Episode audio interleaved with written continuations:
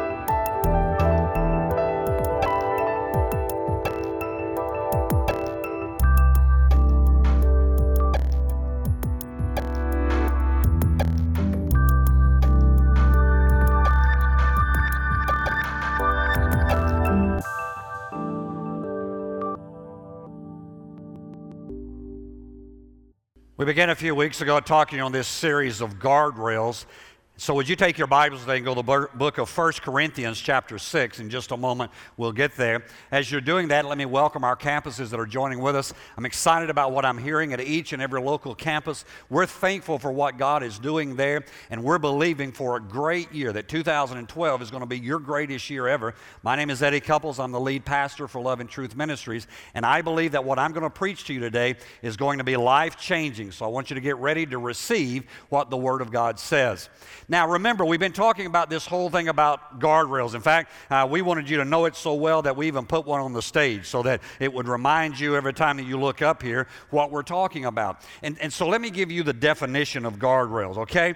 A guardrail is a system designed to keep vehicles from straying into dangerous or off limit areas. How many of you know that the guardrail is not placed in the place of true danger? It's placed just inside. It's just on the right side of danger. And so, you, if they remove the guardrail, you could drive closer to the edge. Uh, you, you know, you could get right. You know, you could hang one wheel off uh, right as you're going down that that huge embankment. You could do all that, uh, but the Department of Transportation said, you know what? We want to protect you we want to help you, so we're going to put a guardrail on this side. Now, I want to tell you, if that's true in the natural, don't you think that we need guardrails in every area of our life?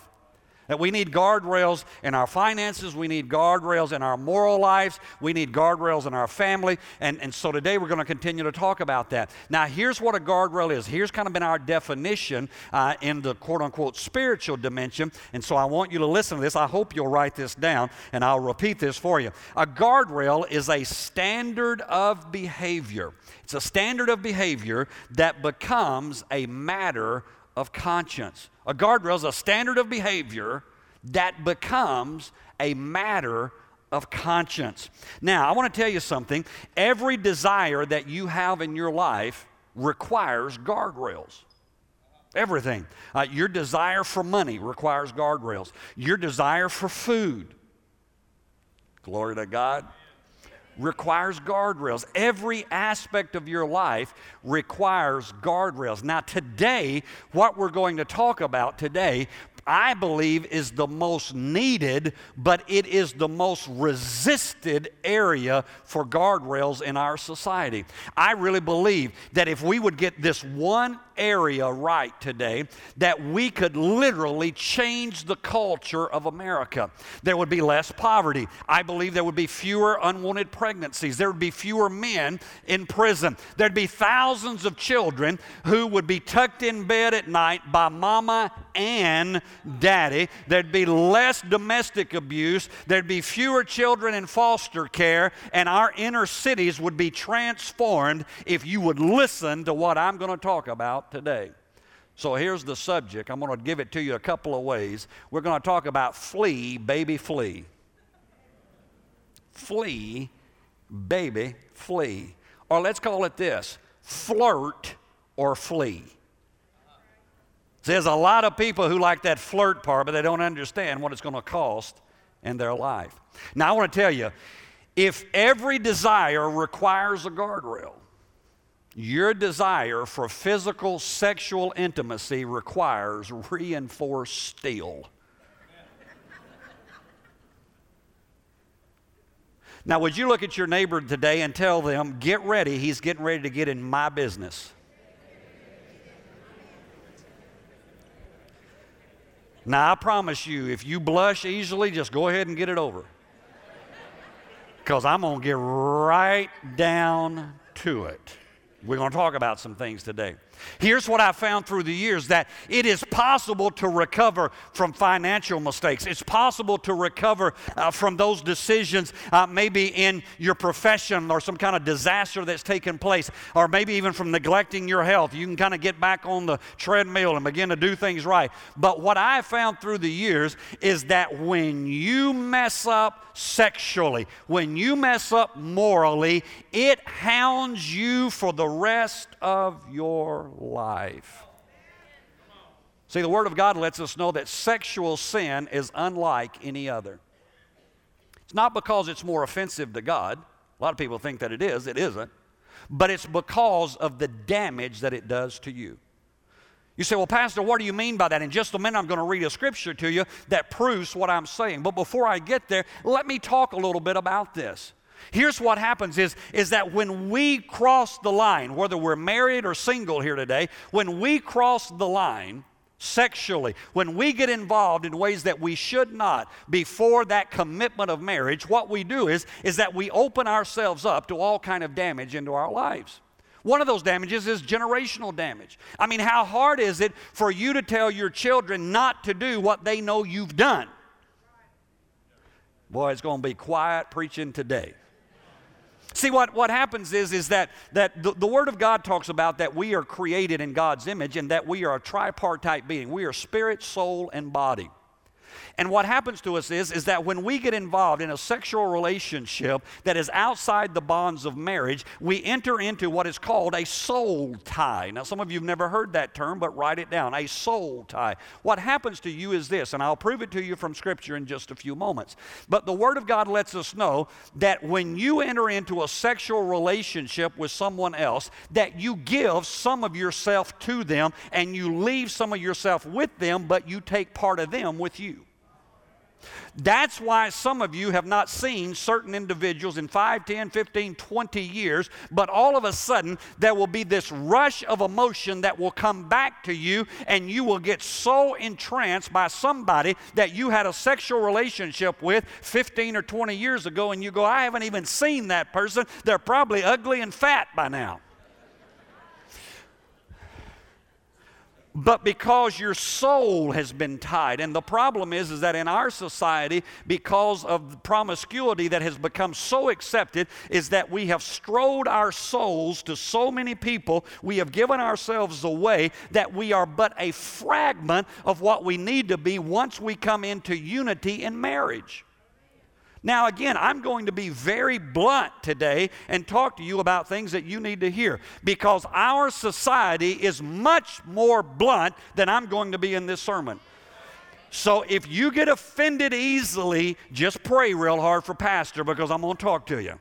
All right? You, you, know, not only does it do damage in the soulish part of our body, but it also in, in our body. You, you know what? Listen to me. You can get stuff from, from being with the wrong person that Ajax won't take off. I mean, there's all kind of STDs that are floating around out there. For those of you who don't know what that means, sexually transmitted diseases. That all it takes is for you being with the wrong person one time and you'll spend tens of thousands, if not hundreds of thousands of dollars at doctors to take medicine, to take shots, to do all kind of things for the rest of your life because you did not honor what the Word of God says. We lose our reputation. We carry guilt. All of these things. And not only that, but I think it's one of the greatest reasons that people suffer a lack of intimacy in their marriages once they get married because they have scattered themselves so far. Now, here's the good news. Let me give it to you so you won't freak out. The good news is, is that God can restore you. The good news is God can put you back together. So if you've been if you've been in these places that I'm talking about, if you've given yourself away, let me just tell you, there's good news this morning. God can bring us back and he can make us whole and he can make us holy all over again. See, here's what happens. We think we get away with it. We think maybe the sexual indiscretion of an affair we get away with. We think that the momentary pleasure of internet pornography we get away with. We think all of these things, but what happens is, is that it just goes underground and it surfaces later. And in our sexual identity, all that it does is that it complicates everything. Now, our culture and our society tells us just do whatever you want to do with whoever you want to do it, it does not matter. But the Word of God is quite clear that if we do that, we reap to ourselves all kind of destruction, and it's time. Listen, I know some of you are sitting there thinking, man, he's old school today, and he's being really old fashioned, and he is so out of touch. I want to tell you, I am in touch with what's happening in our society, and I'm telling you, it is destroying us when Jersey Shore becomes and Snooki is the person that our teenagers are emulating, we are in serious trouble. So it's time for the church to begin to say, listen, just because you went out with somebody and had a drink with them doesn't mean you have to give yourself to them. There is there is a standard of conduct. We're going to draw some guardrails today before we're done, and we are going to see what the Word of God says. How about that? 1 Corinthians chapter 6, would you look at uh, the verse there, verse number 18?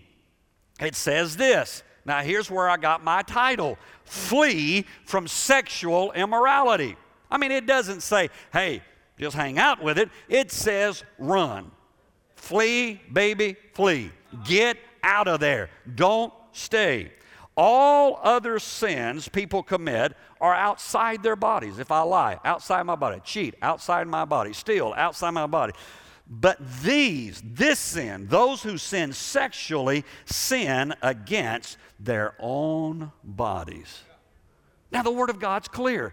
Every time you break God's law in this area, you bring destruction to your body. You bring destruction to yourself. It is what the Word of God teaches us. Our problem is, is that we flirt, we don't flee. Well, it's not that bad, Pastor. It's okay. Pastor, what is, is. Now, let me just help you for a minute. I, I want to tell you something for those of you singles. I'll get to singles and married in a minute, but let me talk to you singles for a minute. I'll talk to you like I used to talk to youth group. Nobody should be touching you anywhere that a bathing suit covers. That's worth the price of admission for some of you.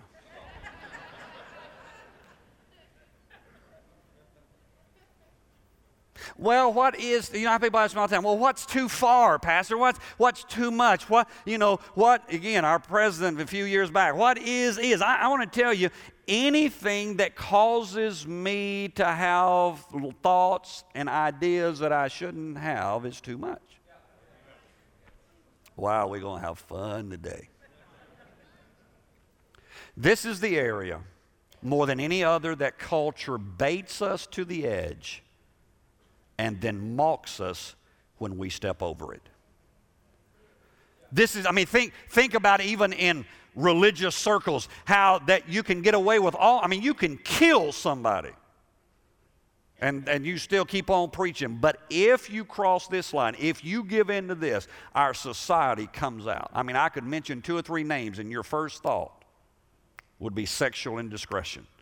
And that's been some of those scandals happened 20 and 30 years ago, and your first thought, why? Because our culture baits us in every way. I, mean, you know, uh, people say, well, you, you know, yeah, wives. Uh, let me help you, wives, for a minute, okay? Well, you know, I, I think my husband might have a, a problem with internet stuff. I, I think, you, you, know, and, and so I, I told him to turn that internet off and come in here and, and watch Dancing with the Stars with me.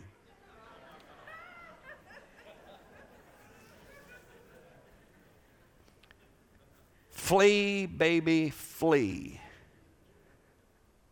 You think dancing with the stars isn't going to get his attention in the wrong place? What's wrong with? Well, I just like it because of the moves. Exactly. And because they're not wearing any clothes. I'm just going to talk to us today. See, we live in a society that 30 years ago, what's being popularized to our teenagers and when you walk down the hall of the mall, what's shown for your 13 and 14 year old teenage daughter to wear 30 and 40 years ago is what they were wearing on the street corner. Now, you don't have to like this, but I'm just telling you where we're living. And then we wonder why little Susie winds up pregnant because nobody's taught little Johnny how to have any self control. And we, we've put stuff out there that we shouldn't be, and you're not liking this, I can tell. This is where we're living. I mean, when was the last time that you saw a movie that celebrated a relationship between a husband and a wife? Now, I'm talking about that we're with each other. I mean, the, the last one I remember is Rocky. One. Adrian! Really? You realize how many years that's been? I mean, that's, you know, we entertain ourselves. Think about it. We enter, the movies that we go and watch, the, the shows that we watch, we entertain ourselves with affairs, and then we're disgusted when somebody steps over the line and actually has one. What's wrong with us? Come on, we need some guardrails. We need some things in our life that says, we're not going to do this. If you think flee is extreme in our culture, you should have grown up in the Greek culture that this is written to. They had slaves that they literally breeded, owned, and for one purpose, and that was to be prostitutes. And the Apostle Paul, writing here to that culture, says, a culture in one sense more perverse than ours, he says to them, Look, flee sexual immorality. And you know what? There's never been a day where sexual immorality is more available in so many ways than it is today. You can sit in church and pull it up on your iPhone. You can download it anywhere you are. That's the kind of culture we live in.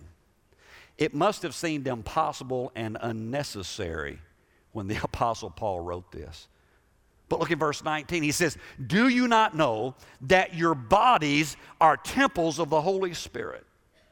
Who is in you, whom you have received from God. Now, if you, if you don't know Christ today, this scripture may not really relate to you, but I want to tell you, we have a very high belief of this human body. We believe that we were made in the image and in the likeness of God.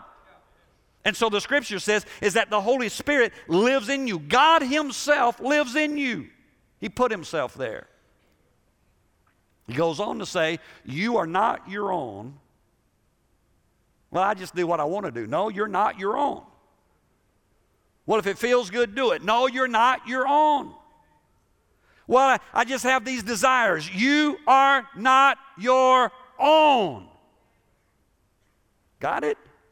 I can say it another five times. You're not your own. He goes on to say, You were bought at a price. Watch, therefore. Anytime you see therefore, you need to know what it's there for. Therefore, honor God with your bodies. He's talking about sexually. You know what? You have to decide how important this is to you. Because society, sure not. Society is going to get you way on the other side. And then they're going to tisk tisk as they walk by and you're in the ditch. Let me ask you a question. Have you ever decided to honor God with your body or just an hour on Sunday? I mean, have you made that decision? You say, you know what? Tomorrow I'm going to honor God with my body, the way that I conduct myself, the way that I live. Now, let me talk to you. Before you totally tune me out, before you start planning your lunch, before you start planning your week, let me ask you a couple of questions. What I'm talking about today, let me ask you a question this way How do you want your spouse or your future spouse, or how do you want your kids to manage this part of their life? Culture or guardrails? Where do you want to draw? Well, you know, boy, I hope my wife doesn't do this. So I hope my husband didn't. Well, I sure don't want my kids to do this. Well, wait a minute. What about you? What about you? Where are you drawing the lines? Are, are there things that you are entertaining? Are there things that you are doing? There, are there things that you're flirting with in your life that you sure wouldn't want your kids to know about? Are there things, teenagers and singles, that you wouldn't want your parents to know about? Let me ask you another question. Do you think if you ignore what I'm talking about today, and you get in trouble sexually, do you think that you're going to ask God for help? I mean, if you have an unwanted pregnancy or an STD or, or an affair gets discovered or internet addiction shows up and, and, and you're caught, do you think you're going to ask God to help you? Let me answer that for you. Yes, you will. Oh, God, if you just not let her be pregnant this time. I promise I'll go to East Jahunga as a missionary and live in a mud hut.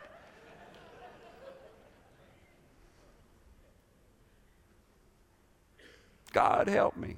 Let me, let me do this. Here's what I think God will whisper back to you I tried to. I yelled at you through that guy sitting up there with the mic on his head. I tried to get your attention, and you just chuckled under your breath and said, Preachers. I,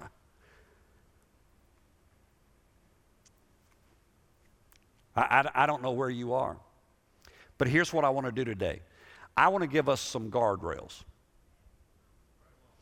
I'm going to give you five guardrails for married people. And I'm not going to leave the singles out. I'm going to give you four, one less than married people but I promise you they will add up. So, you ready for them? Now, let me say this before I start giving them. Some of them are going to sound archaic. Some of them are going to sound like, Pastor, there's no way I can do this. You don't know the industry I'm in. You don't know what I'm doing. Uh, listen, all I'm saying to you is, is that if you would put some guardrails, you don't have to take all of mine, but if you would just get some guardrails in your marriage, it would protect you from divorce court. Ready? Number one, don't travel alone with members of the opposite sex. Pastor, that's so old school. That's so old fashioned. No, no, no. That's right now, right here. In all the years of pastoring, I have never met anybody who had an affair who just, we, we didn't even know each other. We just woke up one day and there we were. No, it starts somewhere. It starts in that trip across town. It starts in that drive down the road. It starts on that business trip where just the two of you go and you start talking to each other. Ready for number two? You love number one so well. Don't eat alone with members of the opposite sex. Well, you know, it's just, we just have break together, just the two of us. Well, why don't you want everybody else in there? Well, you know, we, we, just, we just met at the restaurant together, just the two of us, because, you know, I was trying to help him. Yeah. Really? You're going to help yourself into a mess, is what you're going to help yourself in. Ready for number three? We're just going to just start praying in the Spirit all over the building, I can tell. You're going to love this one. I mean, this, this was just going to mess with some of you. Don't hire cute members of the opposite sex because you want to help them. Really? Well, you know, this girl came in and she applied and she was just so, you know, so, I just felt like I could help her. I, got, I got an MC Hammer moment coming on right now. I just wish I had the britches up here because I'd just go, I'd bust a move say, can't touch this.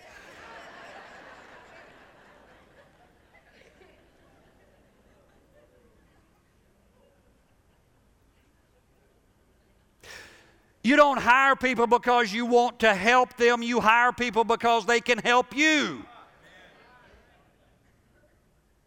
Well, honey, I was, you know, I was, I was just this. This guy came in, and he just, you know, he was, he was so qualified, and he was so. I, I just, I just felt like I needed to help him. wife, you know, comes in after the husband says, You know, this, this girl, I just hired this young lady, and she's, she's well qualified. Wife walks in the first day, walks back to her office, says, Yeah, not only is she well qualified, she's well endowed. What's right, y'all? Now, I'm not saying that everybody at your office or everybody you hire needs to be ugly. That's not what I'm teaching. But I'm teaching if that's you're hiring the cute one to help them, you're in trouble. Can you handle two more? Single people are getting ready to bail.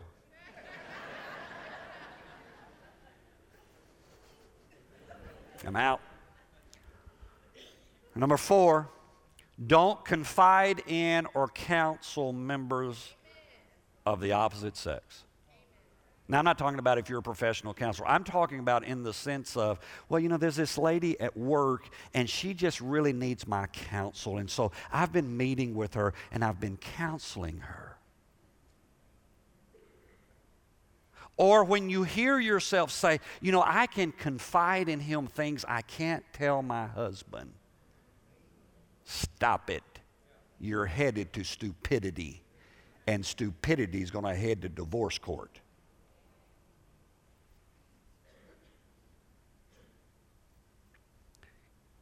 It's a whole lot cheaper to hire them a professional counselor than it is to go through a divorce. Number five, when you feel your heart or your desire drifting toward a specific person, tell somebody. Tell somebody. The best person to tell, if you've got a healthy relationship, is your spouse. But if the relationship is not as healthy as it needs to be, then get somebody in your life that you can call up and say, man, there's this person at work, there's this person I'm involved with, there's this person at the ball game, there, there's somebody, and, and they don't even know it, but man, I, that's so old school, that's so foolish, that No wonder one out of two marriages in America ends in divorce. We never set any guardrails. And for everybody that tells you everybody is doing it, they're lying. Everybody is not doing it. You can draw some lines, you can have some success. I recently was in a meeting. In fact, this past week I was in a meeting on leadership. I was in a leadership forum. Dr. Mark Rutland was teaching me. He said he's 64 years, been married like 40 years. He said he was in a rough high school recently. He said, I mean, it was one of the toughest high schools around. And he said, I didn't even know how I was going to relate to them. He said, but I walked to the front. And he said, he said, what I said, he said, I wasn't even thinking about it. He said, I, I literally said, I want to tell you a little bit about myself. My wife and I have been married for over 40 years. He said, when he said that, the entire student body stood on their feet and began to cheer. He said it was such an overwhelming moment. He said I had to re engage to know what I was going to say next because he said the majority of them hadn't seen anybody stay together 40 days. Can I just give this as a side note and get off the married people and get on singles? Man, I figured I'd have a course of married people going, Yes! if you're married, you should know where your spouse would like the guardrail. Where do you want one? Where would you like it to be? Who do you not want? Listen, through the years, it happens rarely, but through the years, Sherry will come to me and she will say something on this order very nice, very sweet, very wonderful, as Sherry always is. And every one of you think that. She is. God love her. She's put up with me for all these years. But she will at times come to me and say, I don't want you near that woman.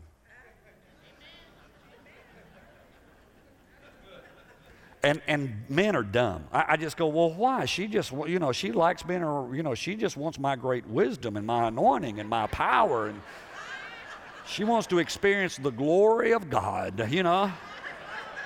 Sherry said, if you see her coming up one aisle, you go down the other. Don't you even shake her hands. And I've learned, yes, ma'am, whatever she's, because at that moment she is sensing something that I don't sense. And I want to tell you, the enemy sets traps for all of us. Come on, let's talk about single people. Let's get off this married people stuff. Number one, single people, here it goes gouge out your eyes with a spoon.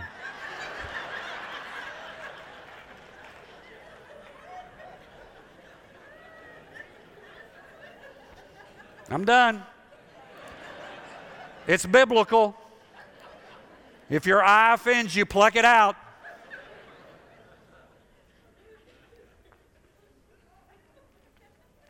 Let me get serious. Number two, you might write that one down. Apply the married people's guidelines in your relationships with married people. Don't be the cute little thing. Don't be the handsome big thing. Don't be whatever that violates a married person's boundaries. You be the one who takes the stand. Maybe they're not going to. Maybe they're not a believer, whatever. But you choose. I'm not crossing that line. I've made a decision. Listen, I, I understand that in our society, even in the church, it's almost an accepted fact that single people are going to sleep around. But I want to tell you if you're doing it, it's sin. The Word of God tells you to flee from sexual immorality.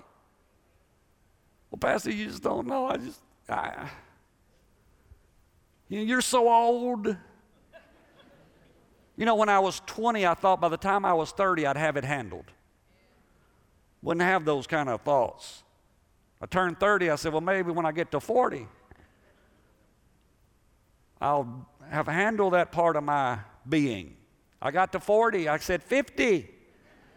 Not going to have any trouble when I get to 50. I'm praying for 60. Had somebody come up to me after the first service and said, they're working on 80s and it's still.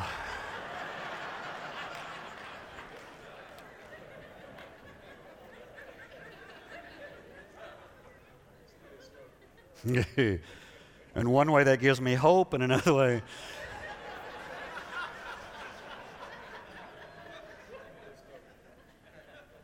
I love religious people. Some of y'all just went. Number three, write this one down in black and white and blue and then underline it. No sleepovers. No sleepovers. Sleepovers are for eight year olds. Well, you know, it was just so late. And he was so tired. I just told him he could just sleep on the couch. He'll be creeping down the hall. oh, baby, I just want to tell you how much I love you tonight. Yeah. Cut it out. Guardrail. Three o'clock in the morning. Go home, Bubba. Go on a trip together stay at one end of the hotel and the other end of the hotel. Pastor, that's just, that's so old school. I know it's God's school. Now, here's the fourth one. This one will set you free, single people, if you'll do what I say. It is so ingrained in our culture that dating, in fact, I saw this on a show the other night and I went, What? that the third date is the time that you decide whether or not you're going to have sex or not.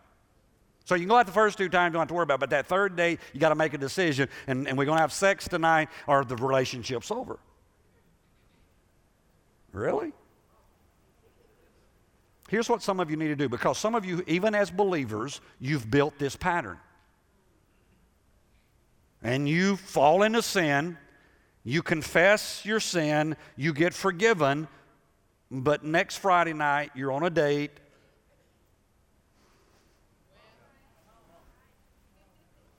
Here's what some of you need to do. Hear me, I'm, I'm being real forceful and frank with you, but I want you to get it. Take a relationship break. Give yourself six months to a year to reboot yourself and to re-gear yourself where that you live from a godly place and not from a place of culture. I'm not going to do that anymore. I'm, I'm not dating. I'm, I'm going to give it. I'm going to give a season of rest. Here's what will happen. If you will do that, I believe with all my heart that God can then bring the right person into your life. Because now you're changing why you're doing what you're doing. There's some other areas I just quickly, this is for everybody. Watch who you talk to on Facebook and watch how much time you spend with them on Facebook. And when you start private messaging them things that you don't want your spouse or your parents or somebody to see, cut it off. Some of you need to bring the computer to the living room because you have a tendency to get trapped in the moment and you hit the wrong button and you wind up in the wrong place and you watch the wrong stuff and you feel guilty and you repent and you swear you'll never do it again, but you don't have any guardrails. Extreme? Not really, just common sense. Mark Twain, who many of you would know, Mark Twain said, in fact, some of you might know him personally, but uh, Mark Twain said, common sense ain't so common. Even if it's an extreme deal that I'm asking, flee, flee, flee.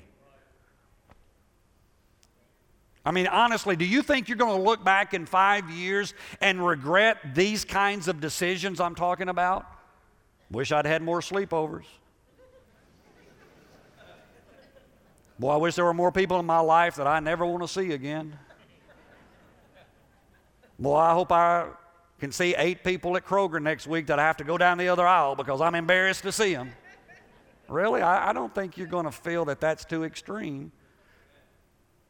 You know what? It is extreme. It is extreme in one way because watch this. If you're married, this is how you have an extremely awesome, you're the only one for me kind of marriage.